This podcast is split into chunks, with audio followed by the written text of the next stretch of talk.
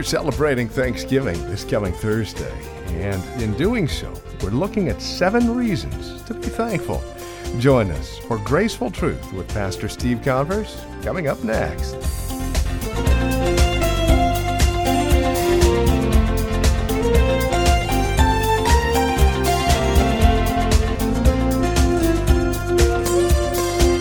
Grace Bible Church here in Redwood City, this is Graceful Truth with Pastor Steve Converse. Greetings and welcome to our program.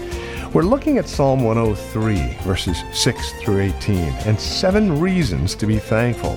As we celebrate Thanksgiving this coming Thursday, it's a delight to take a look at some of the things that we can truly be thankful for.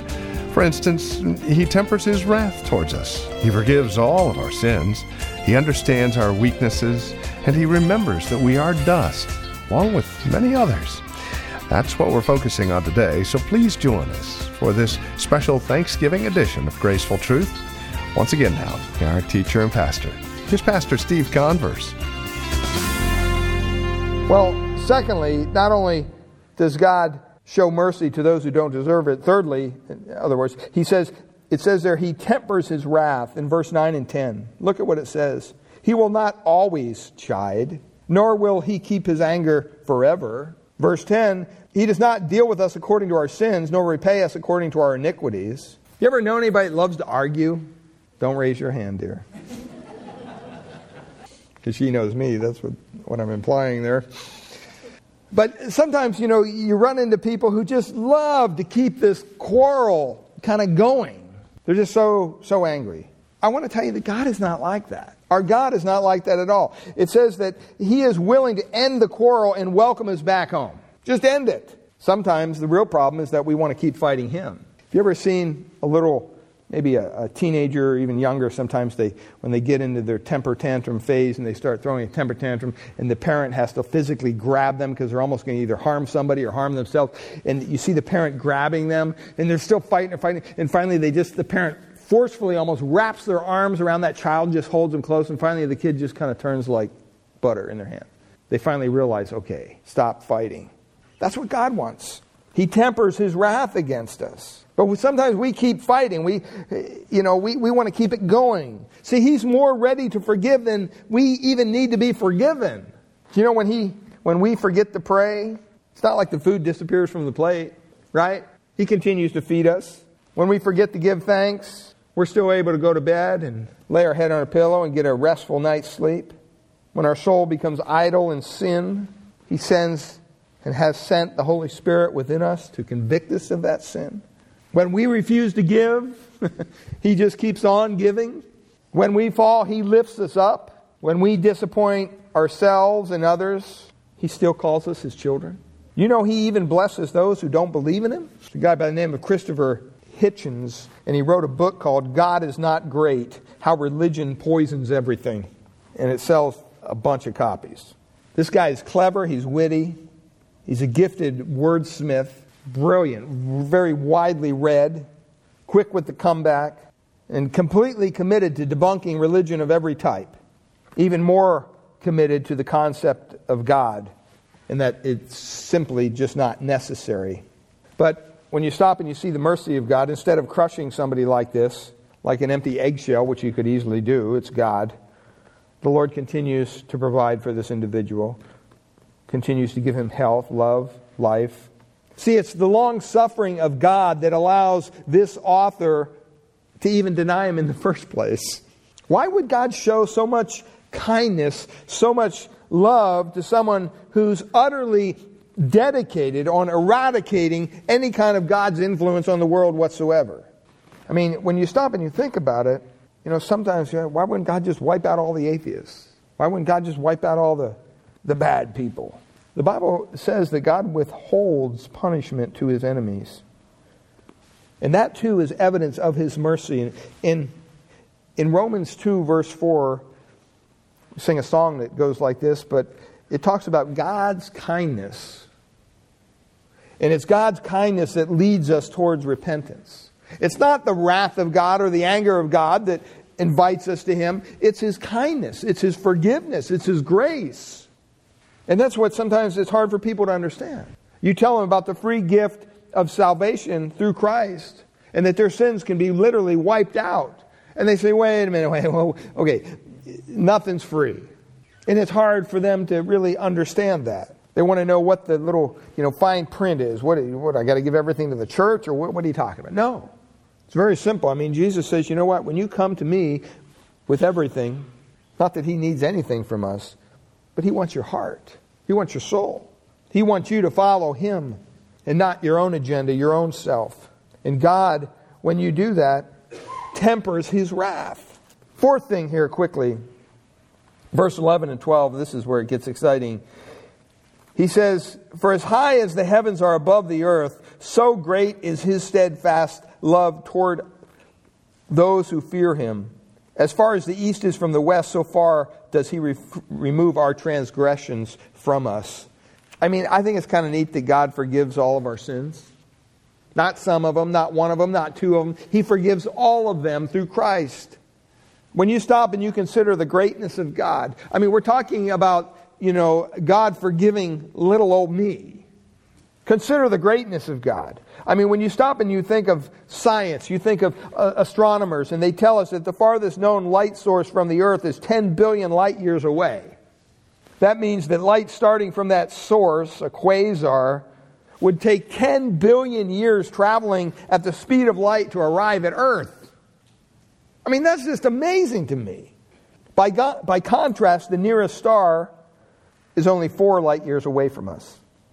That's four years traveling at the light speed of light. It's 186,000 miles per second.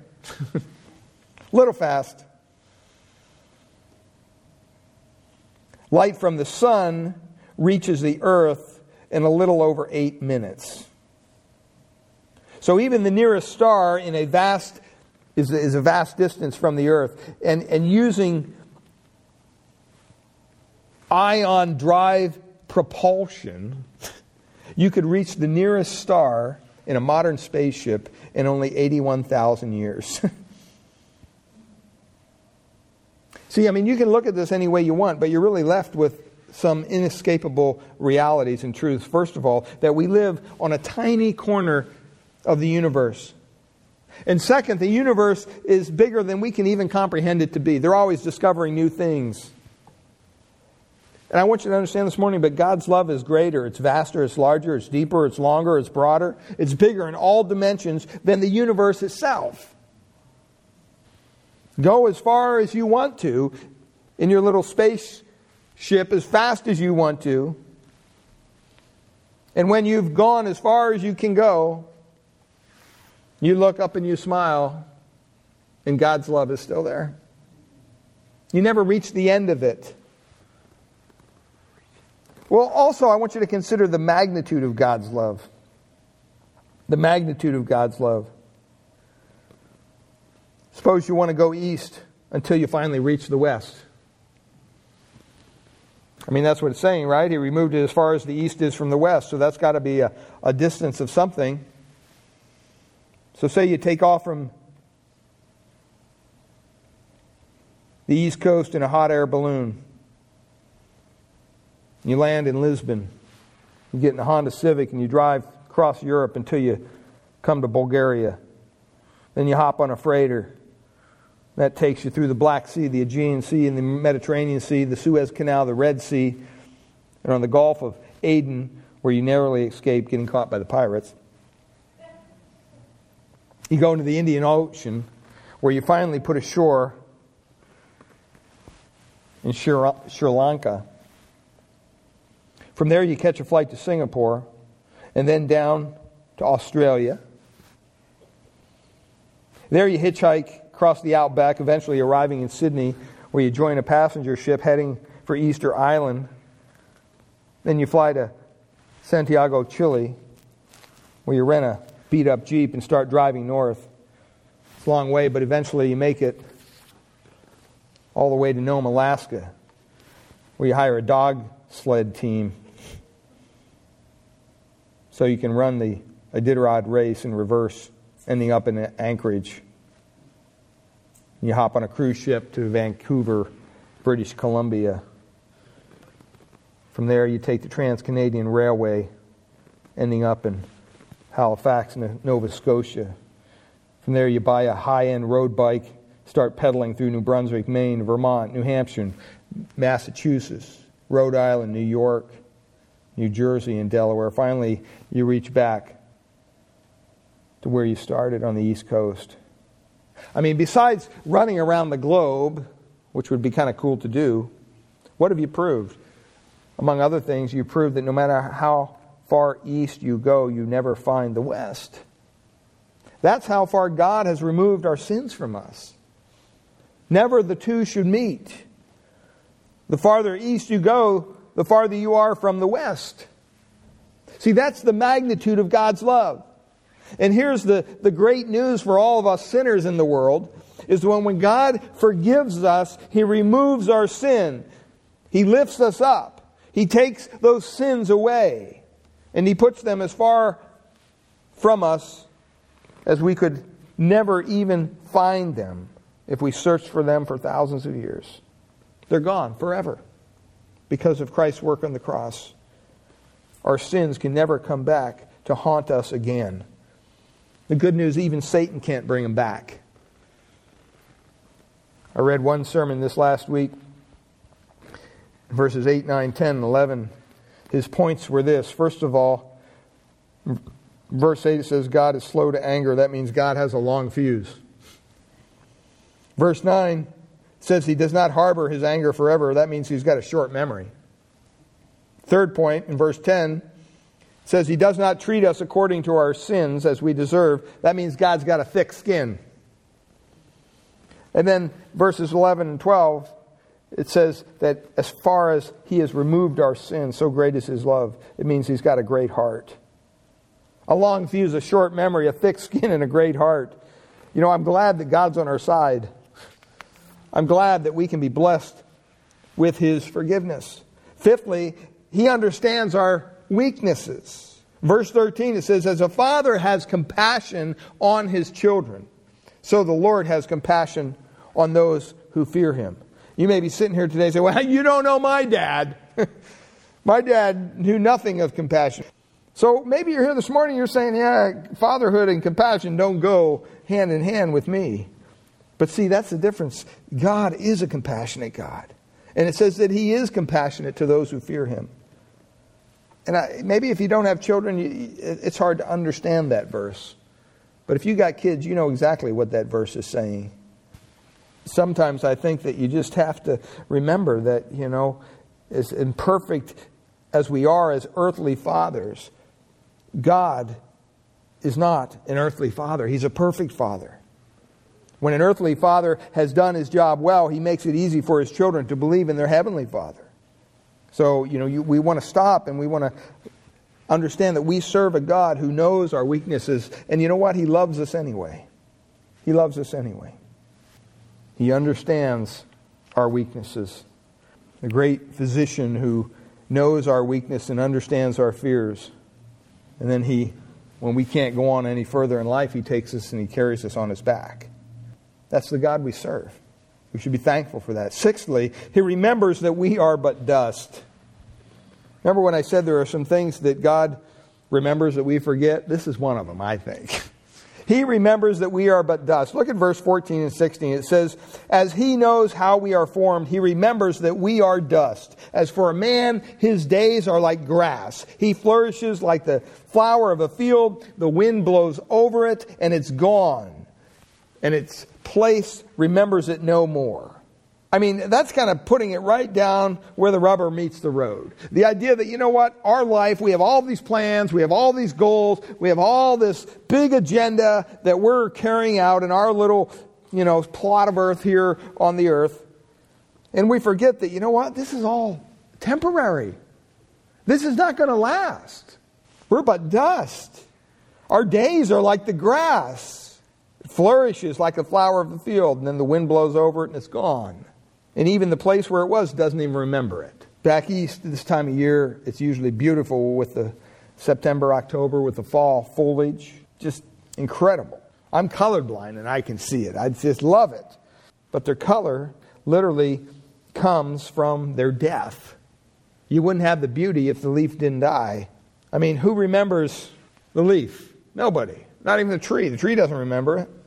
One by one, they fall to the ground and they're just turned into topsoil over a period of time. But for a small portion of time, they're, they're creating a beautiful environment, a beautiful picture. We need to remember that nothing lasts forever, that this, this, this land soon will be gone. Your life soon will be over. That's just the nature of life itself. And you can try as hard as you want for as long as you want to try to extend your life. But you know what? The Bible says that your days are appointed. God knows them, nobody else knows them. I kind of like that idea. I wouldn't want to know when I'm going to die. Would you? Next Tuesday, 9 o'clock, boom, it's going to be over, Steve, so you better get ready. Man, can you imagine? You couldn't even enjoy anything. You'd be going nuts trying to get everything in order and all figuring out, you know, it, it would not be a good situation. We don't know what tomorrow's going to bring. Our life is but a vapor, the Bible says. Here one moment, gone the next. See, that's why our hope is not in man. Our hope is not in this society. Our hope is not in our government or in our politics or anything like that. Our hope is in an everlasting God that, that transcends death, right? I mean, we, we look forward to heaven. But you know what? Over a period of time, gravity does its work, and you begin to ache. You begin to have pains. You begin to, you know, feel things you never felt before. And that's just part of the process of life. There was a sign, billboard alongside of a cemetery on a freeway, and it said this Slow down, we'll save a place for you. Because it was kind of a speeding zone there, and I thought, wow, okay. You know, th- that's true, though. I mean, there's going to be people that are part of our body this year that are going to be in glory next year. That's just the way it is. There's nothing you can do about it. Our hope is not in man, because man can't do anything about it. Our hope is in an everlasting God. Our hope is not in the stock market. Hopefully that'll turn around. No, all that stuff is going to go bye bye. All that stuff is, you know, you're not going to pull anything when you go to glory. There's not going to be a trailer. You're not going to have all your goodies packed away. It's not going to happen. They're going to be left here, gone. And you'll be in the presence, if you know the Lord, in, in the presence of, of the Lord Almighty. Well, the last thing, not only are we but dust, but it also says there that he links us with eternity by linking us with himself. Look at what it says in verse 17 and 18. But the steadfast love of the Lord is from everlasting to everlasting. And then it says this on those who fear him, and his righteousness to children's children's, to those who keep his covenant and remember to do his commandments. I mean, there's nothing we can do about our, our bodies becoming more frail and all those things. I mean, we basically come stamped from the Creator, you know, fragile, handle with care. I mean, we are. But eventually, we're not going to be here anymore. Vitamins and exercise and clean living and all those things can maybe slow down the process. Maybe positive thinking can help you improve your mood. But in the end, it's going to be ashes to ashes, dust to dust. That's what happens. That may not be very encouraging, but you know what? It is if you're, if you're in the Lord. If you've had your sins forgiven, if you know where you're going, if you know that when you leave this earth, you're going to be transformed and you're going to be ushered into the presence of God Almighty. See, Psalm 103 offers us comfort because it gives us those reasons to be thankful to the Lord. Notice there in verse 17 that but. You know, that's, that's such a important thing, but the steadfast love of the Lord. Yeah, we're not going to be here forever. Our life is but a vapor, but that changes everything. That one word offers an eternal contrast between the fading flower and the everlasting God. Where do you want to be? What side do you want to be on? That word but really stands between this life and the next. And our hope should be in an everlasting God, a, a, God whose tender mercy never stops, his unfailing love is boundless, his, his grace continues.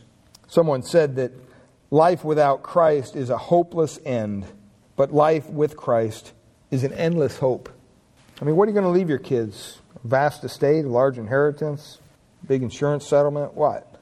That's how we think. I hope that your mind goes beyond that. I hope that you pray that your children will come to the cross of Christ, that they'll experience the mercy of God. Psalm 103 basically is telling us this that we're richer than we think, we're more blessed than we know, and we have more than we even realize. And yet we're still these frail mortal sinners that are rich in the mercy of God. And we have that mercy because we found it in the cross of Christ. Story about Billy Graham in one of his sermons. He told a story about a patrolman on night duty in a town in northern England. And as he walked the streets, he heard this quivering sob. Shining his flashlight into the darkness, he saw a little boy in the shadows sitting on the doorstep, and tears were just running down his cheeks. And the child said, I'm lost. Please take me home.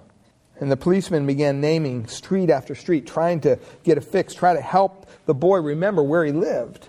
He named the shops and the hotels in the area, but the little boy just didn't have a clue. Then he remembered that at the center of town there was a church with a large white cross that towered above the rest of the city. And the policeman took the little boy and he pointed to the cross and he said, Do you live anywhere near that place? And the little boy's face immediately brightened up. He said, Yes, sir, take me to the cross, and I can find my way home. See, all that we believe, all that we have, all that we hope for is found in the cross of Christ. You come to the cross, and you will find your way home. Are you weak? So am I. Are you needy? So am I. Are you guilty? So am I. Are you frail? Guilty. Are you like dust? See, we're all the same. And God says to his weak, needy, guilty, frail, dusty children, you know what? I know you better than you know yourselves. I know you through and through. And you know what? I love you anyway. I love you despite yourself. I want you to come to me. I want you to rest in me. I want you to make me your rock. I want you to make your, me your foundation. I want you to live your life for me. And you'll experience my forgiveness. You'll experience my mercy. You'll experience my grace. Because God's mercy through Christ is far more than enough for all of us to experience. Father, we thank you for your word this morning. And Lord, we pray that as we celebrate Thanksgiving this next week with relatives and friends, if we're traveling, I pray your traveling mercies upon us, that you'd take us to where we're going and back safely. Pray you'd guard us as we're out and about against getting sick. Help us to be healthy for this season. Lord, we pray for those who in our body who can't make it out on a regular basis on Sundays and maybe they're in a care facility or retirement home or maybe they just are sick and, and can't make it out. Lord, we pray that you would comfort their hearts, that you'd be gracious to them. Lord, I pray for that for all of us here this morning, that we will come to that crossroad that we will understand that when we come to the cross, it's easy to find our way from there. But that's the first step. So, Lord, we pray for each heart that's represented here this morning. You know what's in each heart. We don't. But, Lord, I pray that you would make clear to them your forgiveness and your love and extend your grace to them that you would grant them repentance. Help us as believers to never forget this lost and dying world we're living in and the need to go out and share the good news of the gospel with those who've yet to hear. Father, I pray you bless this next week as we celebrate with family and friends. And we thank you for your goodness to us and your grace. In Jesus' name, amen. Well, it's our prayer here at Graceful Truth that God would reveal His grace to your hearts through the teaching of His Word each week. We trust you're currently involved in a Bible teaching church in your area. If not, we'd love to have you come out and visit us here at Grace Bible Church in Redwood City. We meet each Sunday morning for our praise and worship service at 10 a.m., and we offer nursery care and Sunday school classes for our children through grade 5. If you'd like to encourage us here at the Graceful Truth program, give us a call at the Grace Bible Church in Redwood City.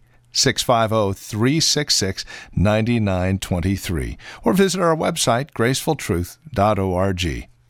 And now, once again, here's Pastor Steve Converse. Thanks, Andy. Most people are familiar with American pastor Saeed Abedini, who is being held in an Iranian prison due to his faith in Christ. We will be hosting Pastor Saeed's wife, Naghmeh, on Saturday, November 16th at 10 a.m. here at Grace Bible Church, Redwood City. She will be sharing her testimony of how her and her children are getting through this tremendous ordeal and how God continues to work in spite of her husband's persecution. Coming to Grace Bible Church, Redwood City on Saturday, November 16th at 10 a.m., Naghmeh Abedini to share her testimony. We'll also be offering a free continental breakfast at 9 a.m. for those interested in arriving early. Visit us on the web for more info, gracebibleonline.com Well, thank you, Steve. And again, friend, we would love to hear from you. Again, the ways you can contact us, we have a couple three. First, our phone number, 650 366 9923. Again, 650 366 9923. As always, you're welcome to write to us at Graceful Truth, 2225 Euclid Avenue. That's here in Redwood City, and our zip code is 94061. Of course, everything that Pastor Steve mentioned a moment ago can be found on our website, gracefultruth.org. Again, you can get to us at gracefultruth.org. And when you stop by our website, drop us an email. Let us know you paid us a visit. Questions, comments, prayer requests, we'd love to hear from you. So take a moment and write when you stop by gracefultruth.org or simply call us at 650 366 9923. Our thanks to you for joining us today, and until next week at this same time, God bless.